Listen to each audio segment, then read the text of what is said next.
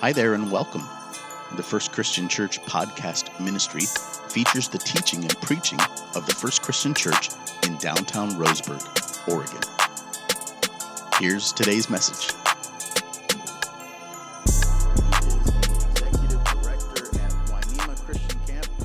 Our people have been to Wi-Ne-Ma Christian Camp? Put your hands up. Absolutely. So we have a we have a long history. Our church does with Wi-Ne-Ma Christian Camp. Uh, our own pastor Darren had led uh, the week of missions there for 20 plus years. I don't want to say 30 because that sounds like he's old, but 20 plus years he led the week of missions there. And uh, so we're really excited to have Ken here. Ken's been a pastor in our community, uh, in the Oregon community, for many, many years. Um, an interesting journey to how you are here today. He was telling me before church he was a pastor over at Coquille uh, for 21 years. And then for seven and a half year, seven and a half years, he was a juvenile probation officer. Yeah, and he said those two experiences, pastoring and juvenile probation office, helped him become a, a Christian camp director. And so uh, we're very excited to have Ken here. Ken, come preach to us, come challenge us uh, as the Holy Spirit leads you. Yeah. So he just stole my joke. Thanks. Appreciate that. Uh, I'm going to show you. So I'm the. My name's Ken Smith. I'm the executive director or camp manager at Wi-Ne-Ma Christian Camp. Uh, I don't even know how long we've known each other, but it's been a lot of great years. Uh, Darren does amazing work. Glad he's been here so long. Just met Daniel. Uh, what a breath of fresh air. So you guys are in good hands. Uh, I will talk about this lady momentarily. I studied at Puget Sound Christian College, and uh, it's now defunct. It's not an institution anymore, but it was a wonderful institution. And Arlene Skogsett was the uh, Christian ed teacher, leader, director, coordinator, whatever. Loretta was wonderful there as well. So they've been uh, tremendous impact. All that deep stuff you don't realize until 20 years later that was instrumental in forming you. So I appreciate them very much. Just talk briefly about the camp. Uh, this is uh, this is kind of what we do. We uh, we live in the midst of. I didn't take a picture of the ocean because that's where we are, but uh, there's this eagle flying around that amazes us. There's actually a pair of them, and they're gorgeous, very majestic. But it's just representative of the. Uh, we've had seals, we've had otters in the lake, we've had we had a dead seal wash up, and they had to haul it out on a tractor. I mean, we just had crazy stuff. But it's, it's a marvelous example of the wonder of creation, this fantastic, almost like a game reserve that we live in the midst of down there on the coast. Uh, and of course, we welcome our guest groups and some pretty fantastic kids to camps each summer. That's kind of the heart of what we do. Next slide. Um, we are working on two things in general. One is we're, we're playing in the dirt a lot. We're digging stuff up. It's Tonka trucks, right, when you were a kid. So we had a big excavator out there, put in a new septic tank, 1,000 gallon septic tank, and that'll lead to the next slide. Don't go there yet. Uh, don't go there yet. Go back.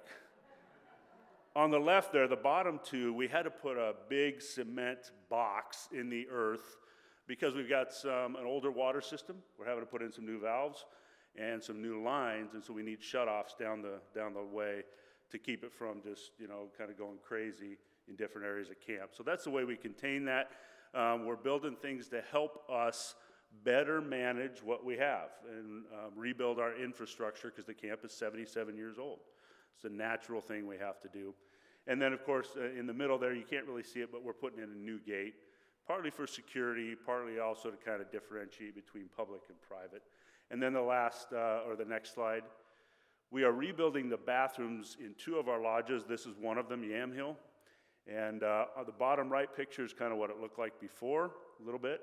And then we've been under the building, we've leveled it out, torn out walls, and all that red coating stuff's called RedGard. It's because in a bathroom, you got a lot of moisture, and you got to try to keep that stuff contained. So we're putting new showers in, um, a new set of three bathrooms in that one, and we'll do it at one other lodge. Eh, it's about 35, 40,000 a pop. So it's a wonderful adventure. God has blessed us greatly with those things. Final slide, just want to say that we're looking forward to seeing you all this summer. Come and join our camps, join conferences, come stay at the RV park. We'd love to have you. Let's pray. Father, you're our delight.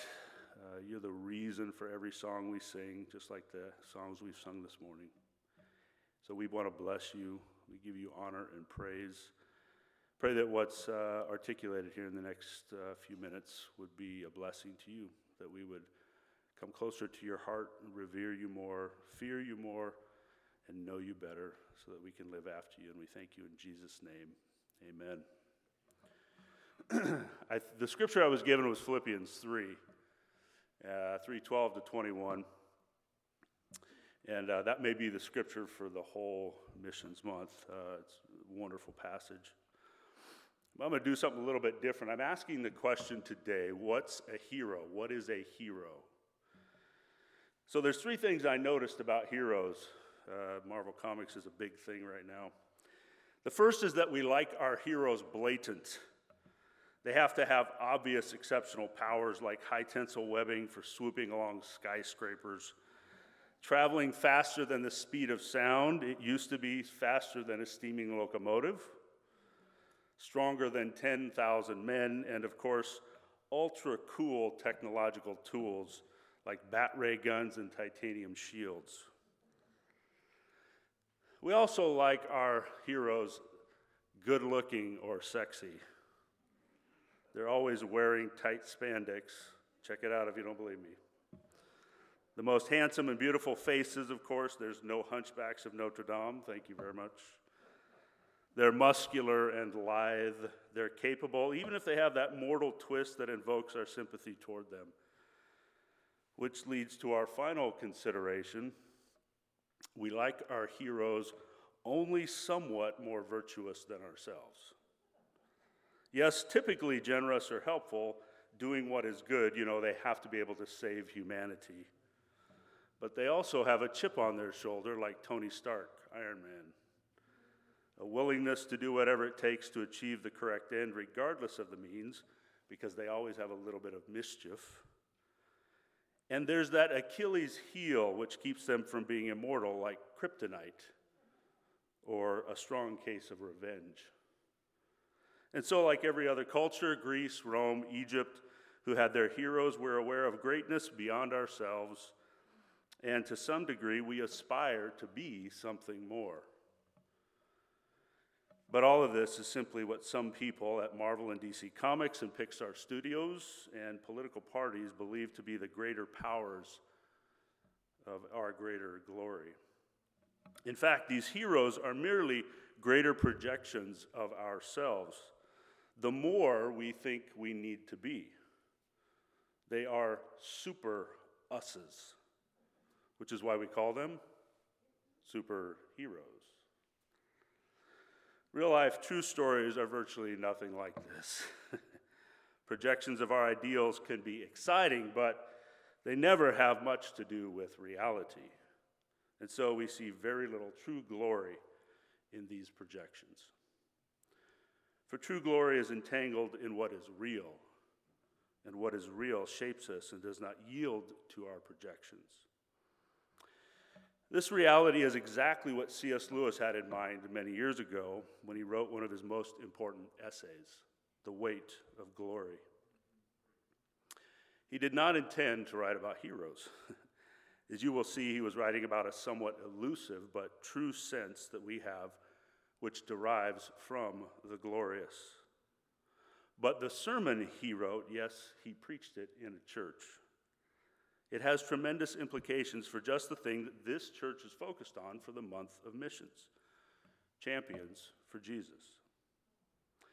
Lewis indicated that in his day, if you asked 20 good people what they thought were the highest virtues, most would reply unselfishness, which has to do with not getting your way. In our day, the same majority might use the word tolerance which has to do with leaving people alone to go about their business with very little boundary and direction. But if you asked almost any of the great Christians of old, they would have replied, love. You see what's happened? A negative or neglectful term has been substituted for a positive or engaging one. Unselfishness has to do not with securing good things for others, but of going without them myself as if my deprivation and not their happiness was most important. Tolerance has to do not with forbearing with others, but with leaving them to themselves as much as possible, creating that insular space. Now, it's true the New Testament has much to say about self denial and freedom, but not as ends in themselves. We are told to deny ourselves and take up our crosses in order to find true freedom in following Christ, but nearly every description of this contains an appeal to desire. Certain worldly philosophers have held that desiring our own good and hoping for enjoyment is a bad thing. But if we consider the unblushing promises of reward and the staggering nature of the rewards promised in the Gospels, it would seem that our Lord finds our desires not too strong, but too weak. We are half hearted creatures, falsely satisfying ourselves with partying and wealth and sex and ambition and fame, when infinite joy is offered to us almost like a sad child who wants, wants to go on playing in muddy potholes in a slum because he cannot imagine the invitation to swimming and skiing at Lake Tahoe. Some people are strongly inclined to view such desires as greedy, self serving.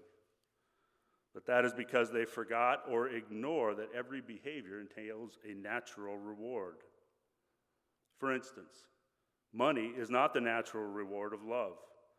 A man or woman who marries for money is a gold digger.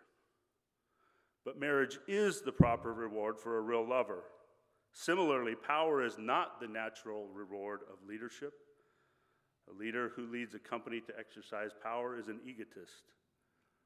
But authority is the proper reward for good leadership, and authority entails power there are intrinsic natural and good rewards. The fact is that the most delightful and substantial natural rewards take much time and they are not easily found. There's a lengthy time of difficult learning and routine that take place on our way to these enjoyments. I've been to college and seminary. Ask me about it. It takes a long time. Some of you may know a man by the name of Mike Rowe of Dirty Jobs, and this is exactly the thing he keeps telling people. It doesn't happen overnight, and it's messy. Take the girl who has her eyes set on being an OBGYN. There are endless hours of studying for tests, memorizing lists, visualizing vital organs, missed pizza parties with friends, surrendered Thanksgivings with family, and eternal nights as an intern. She has been encouraged to ignore all distractions to achieve her goal. But something else has been going on in the meantime. And it's happened ever so gradually, as gradually as the sun rises and the tide lifts a grounded ship. In the midst of her tedious difficulty, she will have, if she allows herself, an awareness of what feels like romanticism. Perhaps at that very moment, when she finally lays the newborn baby in its mother's arms. There's something beautiful before her, but it's not in the things that are obvious to her. It was not in the informative books she read, or her patient supervisor's advice, or even in the newborn, newborn now lying in her mother's arms. It only came through them. And what came through them was longing. Because the baby will need its diaper changed and spit up a thousand times, and will make itself as much of an inconvenience as a treasure. But the joy in that moment is an expression of beautiful longing. I will venture, in fact, that everyone in this place has had this sense of longing. One of my own deepest yearnings has been for true, abiding friends. I've ached for it. I've stumbled through many failed attempts. And I have also been blessed to know the wonder of such friends. But far more often, the reality of this world, and most pointedly, my own sin, interferes with my true satisfaction. Nearly everything we use to educate our children is bent on silencing this shy, persistent inner longing. Like our heroes, our education must be blatant, materialistic. It must be attractive or enticing. And only somewhat better than ourselves, we teach humanism and not reverence for Almighty God. We tell ourselves that our good is to be found solely on this earth. We put our greatest effort into making ourselves as happy in this life as possible. But all our best moments and our utopian political plans bear some witness to the truth that our real goal, our real life, lies elsewhere. Often people talk about a better life. I've done it a thousand times. I know of no one who has actually realized, fully realized, their greatest ideals on this earth. The moment you feel like you've arrived, you're just as quickly missing them. But people keep talking about them. For even if all the happiness they hope for could come to us on earth, still every generation would lose it by death because you can't take it with you. And so, central to the history of humankind is that no matter how high and wide and technologically advanced we build, we do not achieve our greatest aspirations on this earth. But we cannot live without our aspirations. Our hearts are heavy with desire for that which this world cannot satisfy. This is one of the greatest indications of heaven because it is by definition wonder outside our experience. Now, we don't want to cloud it up, pun intended, with romantic visions of those fluffy clouds and just cute cherubs and dazzling sapphire streets. On the contrary, the images from Scripture evoke chills rather than desire. Just read the early chapters of Revelation. Notice how terrified John is in most of what he writes.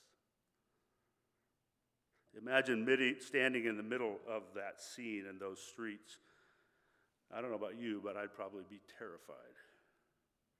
And that is exactly what we should expect. For, like our self projected superheroes, if my longing is for a place created from my own temperament and experience, then Christianity cannot be higher than myself. But if it is real, I must expect it to be less immediately attractive than to the things that I like. Scripture declares to all of us who read it five amazing truths of the glory that come from heaven. First, that we shall be with Christ. Second, that we shall be like him.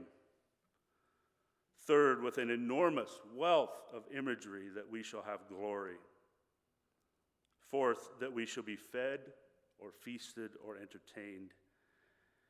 And fifth, that we shall have official positions in the universe, ruling cities, judging angels, being pillars of God's temple. The fact of glory is where I want to focus for the rest of my time. It's very prominent in the New Testament and in early Christian writings. And glory suggests two ideas either fame or brilliant light. What is strange is the wide variety of Christian saints who took heavenly glory seriously in the sense of fame or a good report with God. You might call it approval or appreciation by God. The greatest expression of it is the Almighty's words to his faithful ones Well done, good and faithful servant. It is wondrous to observe a good child when they are being praised. There's an unhindered pleasure as they receive it. And it's not only in a child either. I have a little Rottweiler Terrier mix, and my dog's tail wags vigorously, and I think joyfully when I praise him. Maybe he just wants food, I don't know. But there is a marvel here, a creaturely pleasure, the specific pleasure of the inferior, the pleasure of beasts before men, a child before his kind father, a pupil before her teacher, a creature before its creator. This does seem to inevitably become distorted in all of us. But for the briefest moment, it is pure and good. In that moment, the satisfaction of having pleased those whom I rightly love and fear was pure. And we can see the marvelous hint, can't we? Our thoughts are lifted to what may happen when the redeemed soul, your soul and my soul, beyond all hope and all belief, learns at last that she has pleased him whom she was created to praise. She cannot be vain because she will be free from the miserable illusion that she did anything herself. There is no self approval. She will stand face to face before her Creator. And C.S. Lewis says, in the end, that face, God's face, which is the delight or the terror of the universe, must be turned upon each of us either with one expression or the other, either conferring glory inexpressible or inflicting shame that can never be cured or disguised. I read in a periodical the other day that the fundamental thing is how we think of God. By God Himself, it is not. How God thinks of us is not only more important, but infinitely more important. Notice how Lewis says our view is changing. Glory seemed initially to be ambiguous and threatening, terrifying. But glory, as Christianity teaches me to hope for, it turns out to be satisfying and it completes my original desire and reveals something that I hadn't even noticed. By ceasing for a moment to consider my own wants, I become begun to learn better what I really wanted. And this alters everything about my view of life. The trees and flowers, the rising mountain peaks, the dark depths of the ocean, snow gently falling, children playing kickball, that newborn baby in its mother's arms, and the gift of parenting. Standing in the midst of this marvel, I am struck. This world that I had no part in designing, and I definitely have no part in keeping alive, tells me that I am certainly not the center of my life. You know, there are moments when I even feel like a stranger in this world. In fact, for many of us, this leads to our greatest fear that we will remain unacknowledged by anyone. It's why the masses flock to social media, this yearning for acknowledgement and approval. Can you see the point from this point of view? The promise of glory? It's the only true satisfaction for our deep desire. Glory is a good report with God, acceptance by God, response, acknowledgement, and welcome into the true things of life. In fact, this is almost the language of the New Testament. Paul promises in 1 Corinthians 8 3 to those who love God, not that they will know him, but that they will be known by him. The terrifying alternative is, of course, that any one of us will appear last before the face of God and hear those horrifying words I never knew you. Depart from me. so Lewis says, as dark to the intellect as it is unendurable to the feelings, we can be both banished from the presence of Him who is present everywhere and erased from the knowledge of Him who knows all. We can be left utterly and absolutely outside, repelled, exiled, estranged, finally and unspeakably ignored. On the other hand, we can be called in, welcomed, received, acknowledged. We walk every day on the razor's edge between these two incredible possibilities. Apparently, then, our lifelong nostalgia, our longing to be reunited with something in the universe from which we now feel cut off, to be on the inside of some door which we have always seen from the outside, is not some sad neurotic fancy, but the truest index of our real situation. All the pleasures that we currently enjoy dancing and birthday parties and cheering on our team, marital intimacy and business accomplishments, hiking the Pacific Crest Trail, that's my own, thank you. Homemade lasagna, devoted friends, bold singing in worship. All of these are just hints of this true home.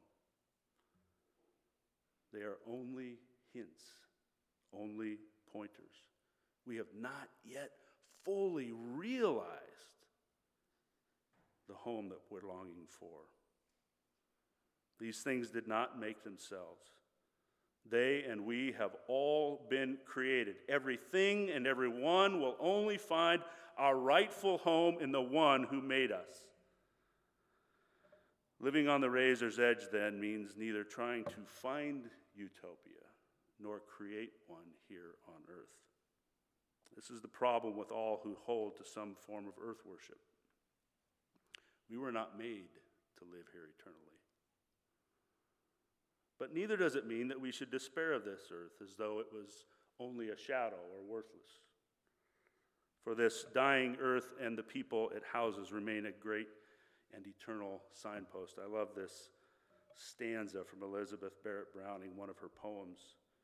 She says, Earth's crammed with heaven, and every common bush afire with God. But only he who sees takes off his shoes. The rest sit round and pluck blackberries. Tomorrow is Monday morning. Our Super Bowl high will have worn off. And what should we do? Well, first, of course, God has given himself to us in the marvelous, marvelous person of Jesus Christ, who has broken the veil and opened the door. Glory, John says, as of the only begotten of the Father, full of grace and truth. So the first thing we need to do is follow him. He knows where he's going.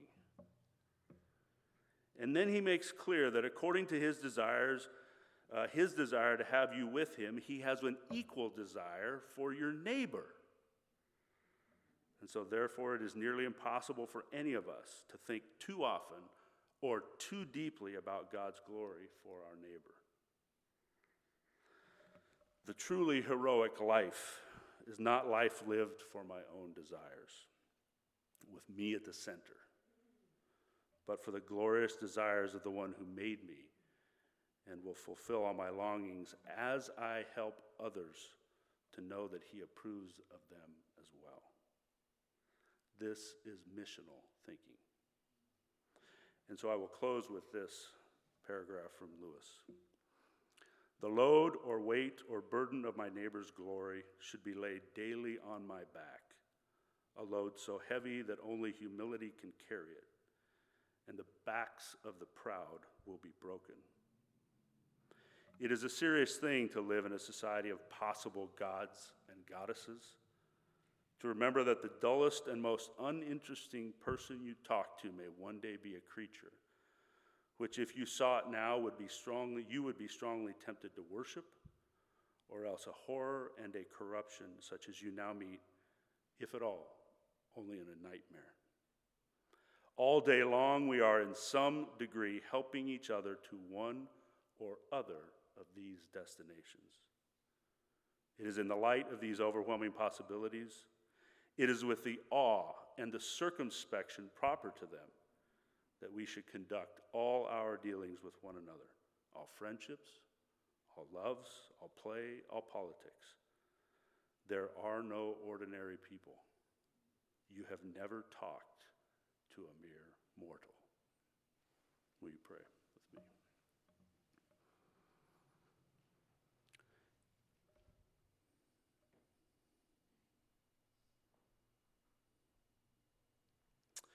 Heavenly Father, it is, uh, it is daunting to realize that we are made in the image of God, in your image. And we confess our sin today for trying to reduce all that you have made and the wonder that you are to what we know, to our material world.